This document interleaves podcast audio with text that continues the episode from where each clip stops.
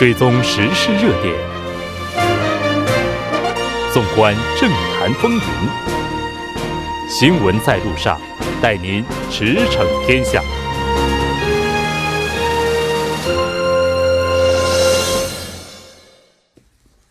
新闻在路上，带您驰骋天下。欢迎回来，这里是正在为您直播的 TBS EFM 调频一零点三。新闻在路上，接下来的一个小时呢，将为您带来我们新闻在路上台庆二十九周年特别民生主题讨论的最后一篇：外国人劳动者就业许可制度引发争议，废止或保留。那在广告过后，马上回来。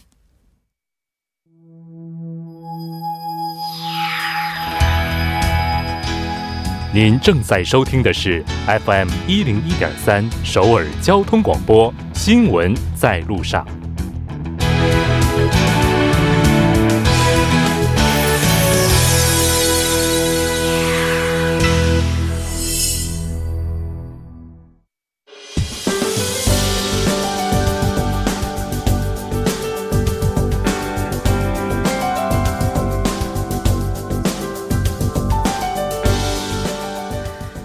接下来马上为您带来我们时事讨论会台庆二十九周年特辑民生主题讨论的最后一篇：外国人劳动者就业许可制度引发争论，废止或保留。那当然，节目也期待您的参与。我们今天邀请到直播间的有三位嘉宾，一位是来自韩国外国语大学经营大学院的肖树峰教授，肖教授你好。啊，莫德你好，大家晚上好。另外一位嘉宾是高丽大学法学博士、现法务法人地平担任中国法律研究员的张志华博士。张张博士，你好，大家晚上好。非常高兴，那邀请到两位嘉宾做客直播间。那我们今天其实还应该有一位嘉宾是我们的金旭教授哈，但因为这个交通拥堵状况，目前还在路上。稍后呢，我们也将邀请到金旭教授。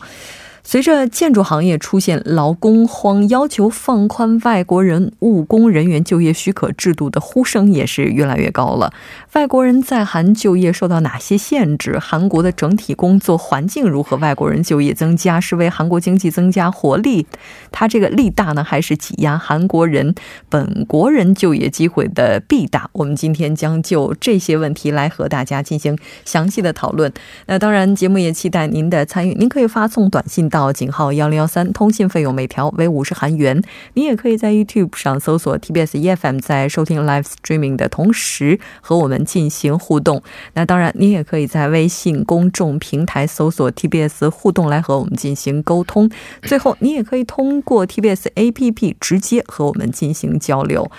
那首先还是要先来关注一下外国人务工人员就业许可制度。我觉得这个问题。是不是可以请我们的张博士来跟大家来解释一下呢？啊，你好，是这样的，这个外国人许可制度呢，它是根据这个韩国的外国人雇佣法来这个确定的。啊，如果我们简单理解的话，就是就是对这个外国人的劳动是采取这个许可制度，也就是说要有这个政府的许可，外国人才能在这个韩国工作。啊，但这种许可是有限，就是有前提的，就是雇主已经尽最大努力在韩本国尝试了。雇佣本国人员，但是仍没有找到相应的能够工作的人，在这种情况下，他可以申请，就是啊，要求这个由外国人在自己的场所工作。这样的话，经过申请，经过这个政府批准，这样的话，跟这个雇主签订劳动关系的这个外国人呢，就可以在特定的期限内，在固定的工作场所工作。这个就是我们现在所知道的这个外国人许可制，呃，外国人劳动许可制度。嗯，刚您提到说他是在尝试去雇佣本国人，但是却无果之后，对，才可以去雇佣外国人。所以说，外国人的话，对于这些甲方来讲的话，他应该是第二选择。对，是的。其实我知道，就是以前的时候，韩国大约九九三年左右啊，韩国一开始就是一些中小企业，它缺这个缺人啊，这个遇到这个雇人难问题，所以说当时韩国有一个制度叫这个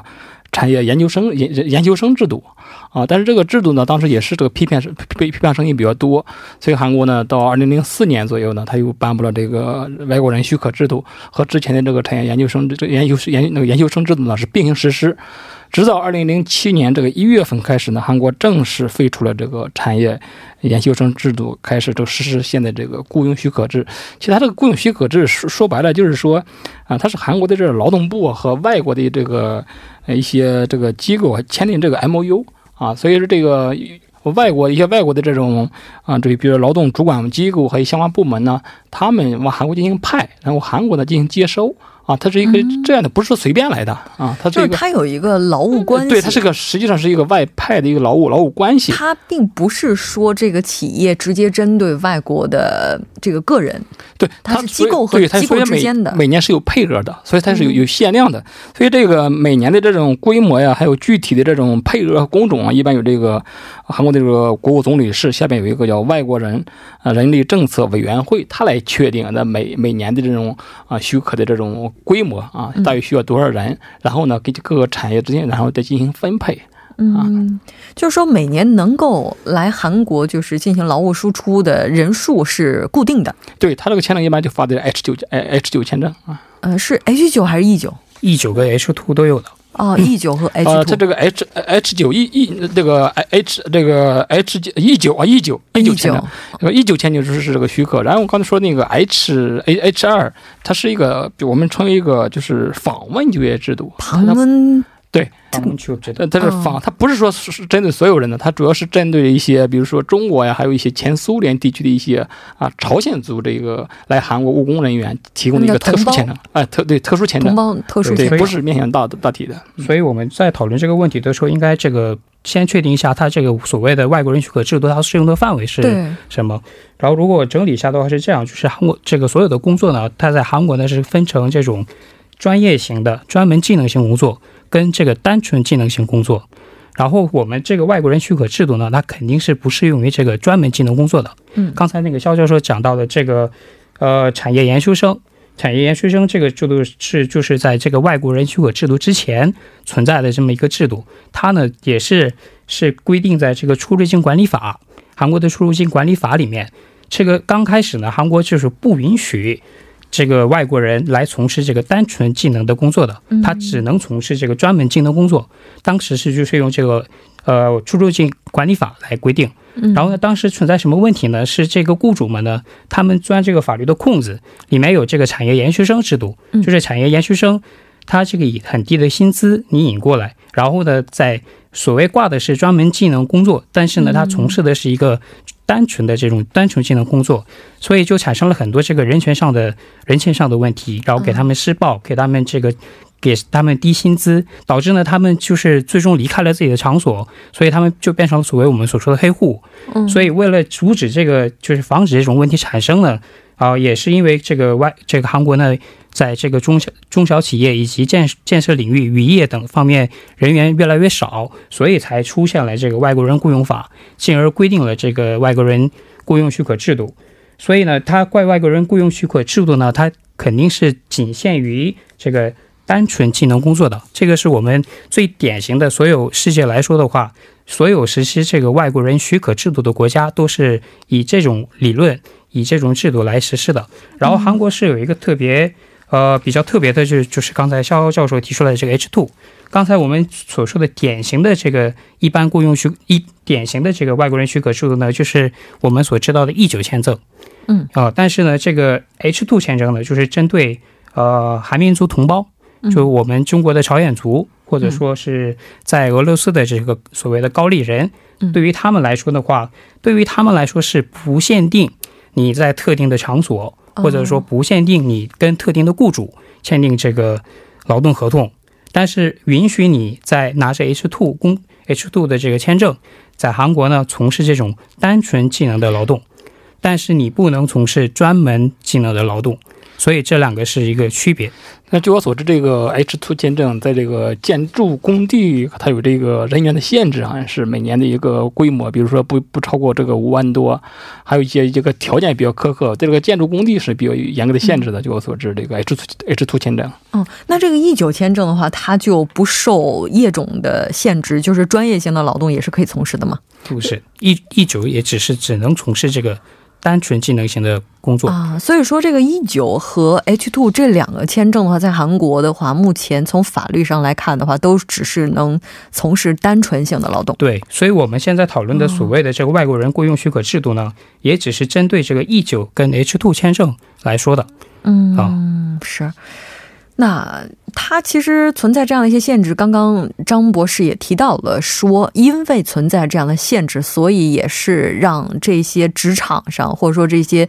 呃在工作的过程当中出现了很多不公平的，或者说对他们而言不人道的事情。所以那现在也有更多的一些呼声。毕竟这个外国人他们在海外进行工作的时候，这个人权也是需要得到保障的。那现在要求。自由工作权废除外国人许可制度的这个呼声也是越来越高的。那这个刚刚咱们也提到了，它其实是存在不合理性的，因为这个专业性劳动目前在韩国的话，它主要是哪些人群可以从事呢？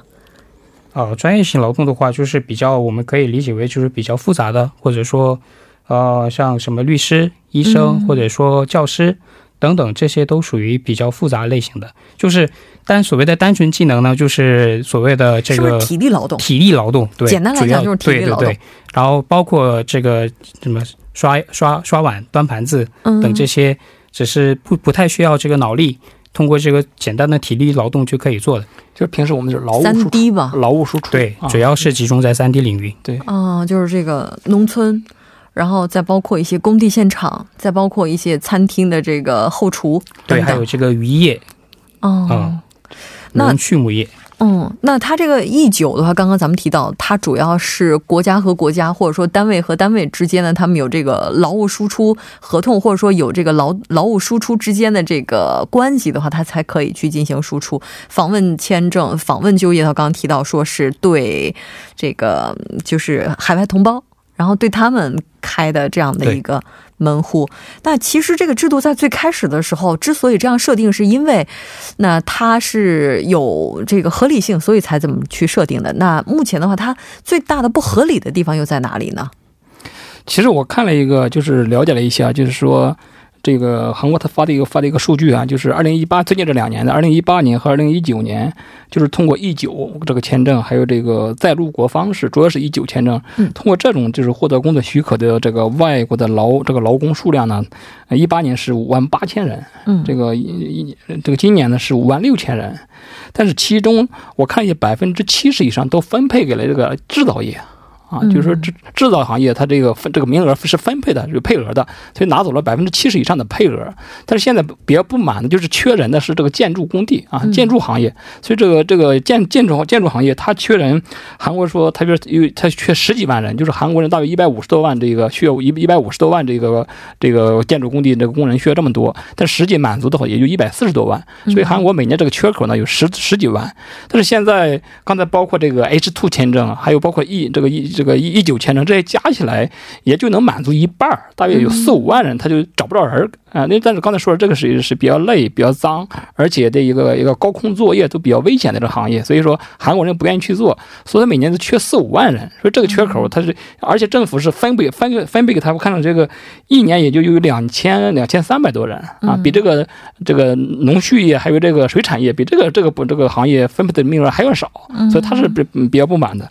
还有一个就是农农村啊，我们说农村现在的一般的年轻人都跑到城市去了，这个城市化比较快，所以农村这个没有人种地了啊，所以这个东西农忙的时候，所以这也是个这个问题。而且这个韩国有一个规定，就是这个许可制度必须在一个工作地点的这个正式职员才可以才可以采用。但是我干些农活的，它都是一些季节性的，也就是说一个月、两个月、三个月。其实他这种啊，就是说他不是全年干活，所以这种情况，他这个许可制度是是无法无无法这个雇佣的，无法使用的。所以说，农村这这个这个农业没有人去种地，没有人去收获，这个他们也是遇到一个这个用人难问题。是的。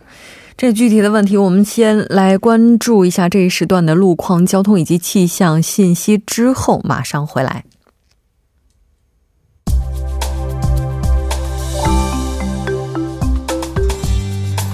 晚间七点十五分，继续为您带来这一时段的路况和天气播报。我们继续来关注目前时段首尔市的实时路况。第一条消息来自望优路东部第一医院至望优一栋邮局方向。那在十五分钟之前呢，发生在该路段三车道上的交通事故，目前已经得到了及时的处理，路面恢复正常通行。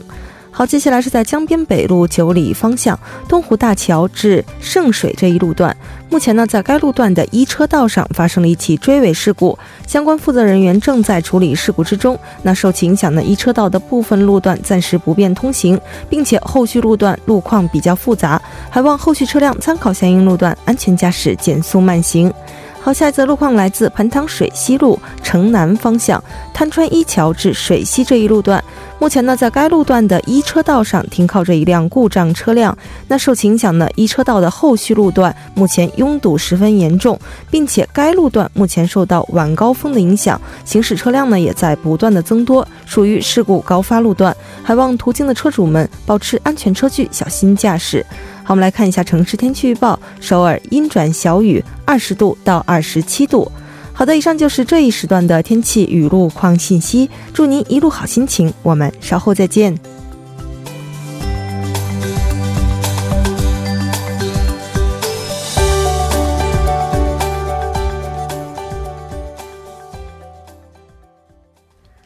接下来依然为您带来我们今天的时事讨论会：外国人劳动者就业许可制度引发争议，废止或保留。那现在我们直播间的嘉宾呢，金旭教授已经到位了。金教授，你好！你好，非常高兴和您一起来讨论咱们今天这个话题啊。刚刚其实我们提到了这个就业许可制度现在存在的一些不合理性啊，就这个不合理性的话，不知道两位还有没有补充呢？啊，就是我刚才我们谈的这个农村，刚才农村就说这个农业。呃，它一个方面就是缺人，现在大约每年缺一，大约是一万两千人。在韩国，这个政府分配分配给他给他的配额一年也就六千人，有一半不这个缺一半，人不够不够，所以说这是个问题。另外，农业有个特性，刚才我们也提到了，它都是短期的，比如说这个种种地啊，都是收获，对农忙季节，但是。他们是无法是雇佣雇雇佣没没法雇佣外国人，雇佣外国人对以一年为为单位，你雇一就雇雇一年，而且必须在一个地点工作，你不能这个这个干完农活再去这这个干干这个畜产业是不可以的，必须在一个地点工作，而且单位必须干干满一年。所以是农业他这些呃需要短期工作的这种这个这个外国人的这种产业是这个农尤其农业是无法雇佣外国人的，所以这个是这个存在的一个问题。嗯，我再补充一下啊，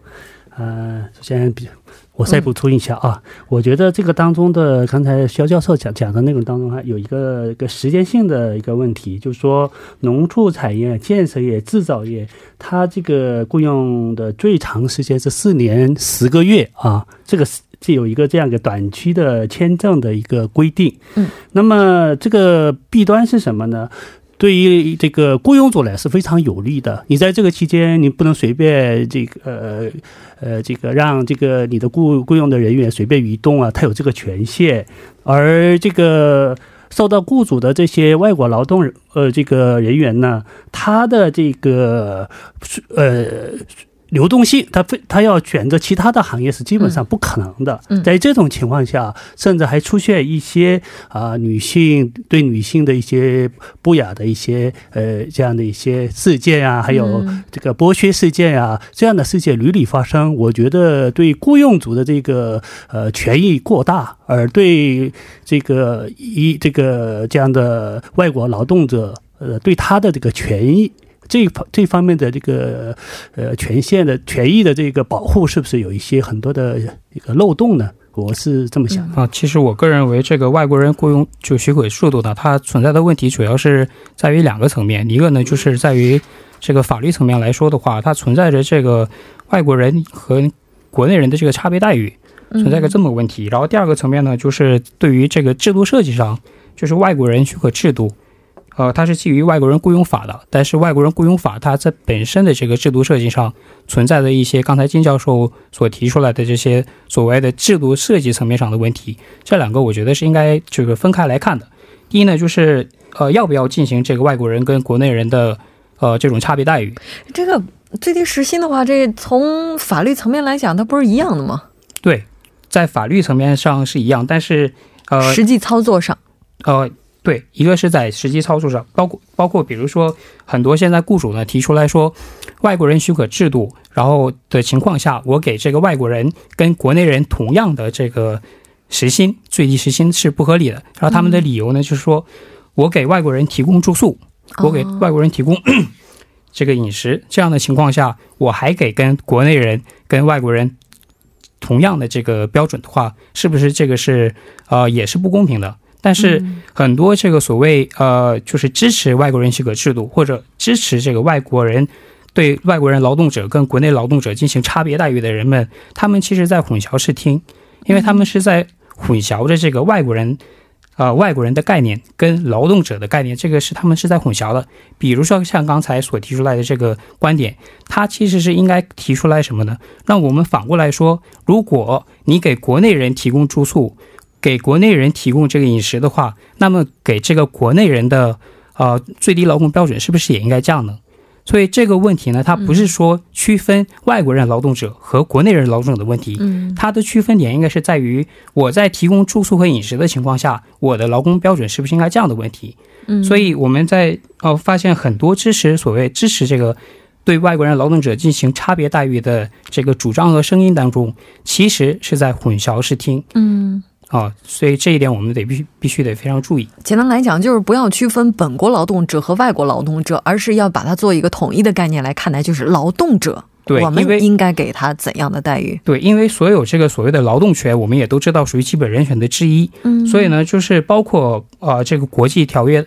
ILA 这个国际组织，还有联合国所有人权组织，所有这些方面，对于全世界人来说，啊，你只要是劳动者，你的这个。平等权是应该是保障的，然后包括这个韩国的法律，它无论是从宪法，还是说根本的这个劳动基准法，还是说具体的什么呃劳动政策法，所有这些法律来说，它都是有这个主张性，主张这个所有你我不分你是什么种族、什么性别、嗯什么国籍，所有这个劳动权我应该是保障平等的。这个都如果不不保障的话，所谓这个我们的现代化国家的意义就就不存在了。就是从目前的法律制度设计上来看的话，就已经是被差别化对待了，是吧？对的。嗯，哎，那现在的话，就是说外国劳动者他们的这个诉求是什么呢？就是说他想要让把他的劳动许可放宽，这个放宽到底指的是什么呢？是他的这个活动的地点，然后可以让他自由的去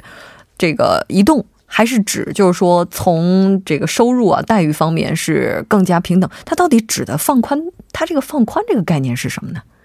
我不知道三位有没有对这个这个进行过研究？其实企业要企业的要求放宽啊，这个比如说就是比如说你多刚才我们提到这个建筑行业多给点人，对你多分配给我的这个配额给我多一点啊。我我缺缺一半，现在每年就缺四五万，这个这个建筑行业，你多多分配的配额，你现在配额都分配的都分配的这个制造业了。但是我我每年我对韩国 GDP 的我我这个建筑行业对每年韩国 GDP 的贡献要要要多要大得多的，但是你分配分配给我的这个比例是非常小的，所以他比如有些不满。另外还他就说还有这个，比如说在一些这个，比如说这农农业方面，还有其他这个。啊，不要不要限制那么太多啊，有有有不这个规则呢，尽量的放宽一些。就是说，不要以一年为期去进行签约。对对。哦，我觉得还有一个个专门人才的一个一个放宽制度，因为我们现在分两种的一个这个雇佣制度，一个是一般的单纯的那个简单的比较一个单纯劳动呃这样的一个，还有一个呢是比较专门性的。那么韩国人呃有些领域呢，比如说这个人特别在某个领域，这他具有非常专业性。而且国内人做不到的这种情况的这个人才引进这一块，韩国也是做的，也是很有相关的政策的。但是呢，往往是在这个。在雇佣劳动问题上，我感觉这两个这个等同的看待，都是外国劳动雇佣者。那么这样一来呢，呃，这个矛盾点就出来了。那么一般性的简单劳动，它是要是比这个是最低时薪制，对吧？有的时候呢，你们大家也知道，你现在有些，比如说，等你食到食堂饭馆去做工的一个外国阿姨，她的工资实际上是非常高的。而有些韩国大妈，这个她也没工作了，到一般的那个简单劳动市场去从事这个工作，她觉得又找不到工作，这样的话引发韩国人和外国人之间的矛盾点。而非专业性人士也有这出现这样的问题，但是他有些专业韩国是需求的，但是呢，要他进入这个市场，他还有很多的限制。导致这个矛盾点就多了，是吧？其实咱们今天其实主要讨论的是这个 E 九和 HR，也就是从事单纯劳动。像从事专门性工作的话，它这个签证的类型是分开去管理的。就据我所知，像这种专门的外籍教师的话，他们有这个 E two 等等，它这个签证签证的类型是都不一样。但是刚刚金教授提到的这个问题，也是大家这个争议的点哈，就是说我把这个制度放宽了，然后引进来更多的外籍人力。那他会不会挤压本国人的就业机会？这其实应该是普通韩国民众最为担心的了。其实这个根本不需要担心，这个是我们需要拿数据来说话。嗯比如说这个根据调查呢，这个是他们呃政策研究室所做的这个调查，他们 对于调查来说的话，呃所谓的这个外国人为什么为什么雇佣这个外国人，然后呃雇主们所做的这个调查问卷表示呢，里面说因为国内人不想在这里工作，嗯，这个比率呢是二零一七年占到了百分之五十八点五，嗯，在二零一八年占到了百分之五十点三十四。所以呢，所谓的是我们韩国公司为什么要用这个外国人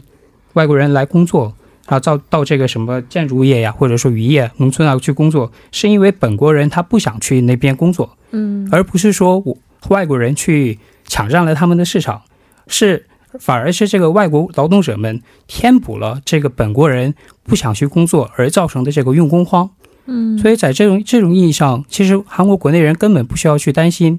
啊、这个工作啊、外国人进来会不会抢占我们的工作？那些工作本来就是本国人不是特别想做的嗯哦，所以这个的担心应该是对它也是这。种忧虑是没有担心的，因为呃刚才也说了，就是三 D 行业嘛，就是比较脏累啊，又危险的，这尤其这个建筑工地这高空作业，呃，其实刚才说了，行每年它和这个建筑行业还有那个农业都有很多缺口，就有几万人，所以这个缺口，既然你你你这个，他就为什么为什么需要这个就扩大？因为没有人干那个，没有没有人没有人干这个工作，所以说，嗯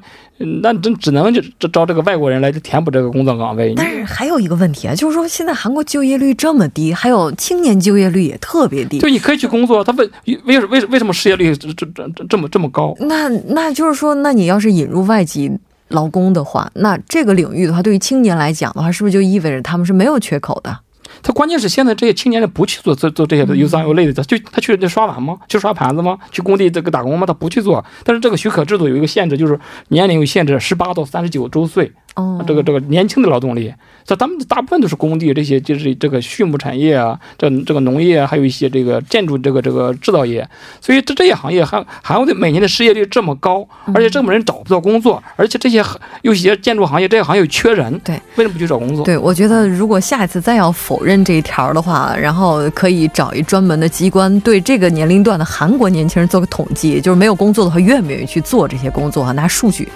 来说。那半点过后马上回来。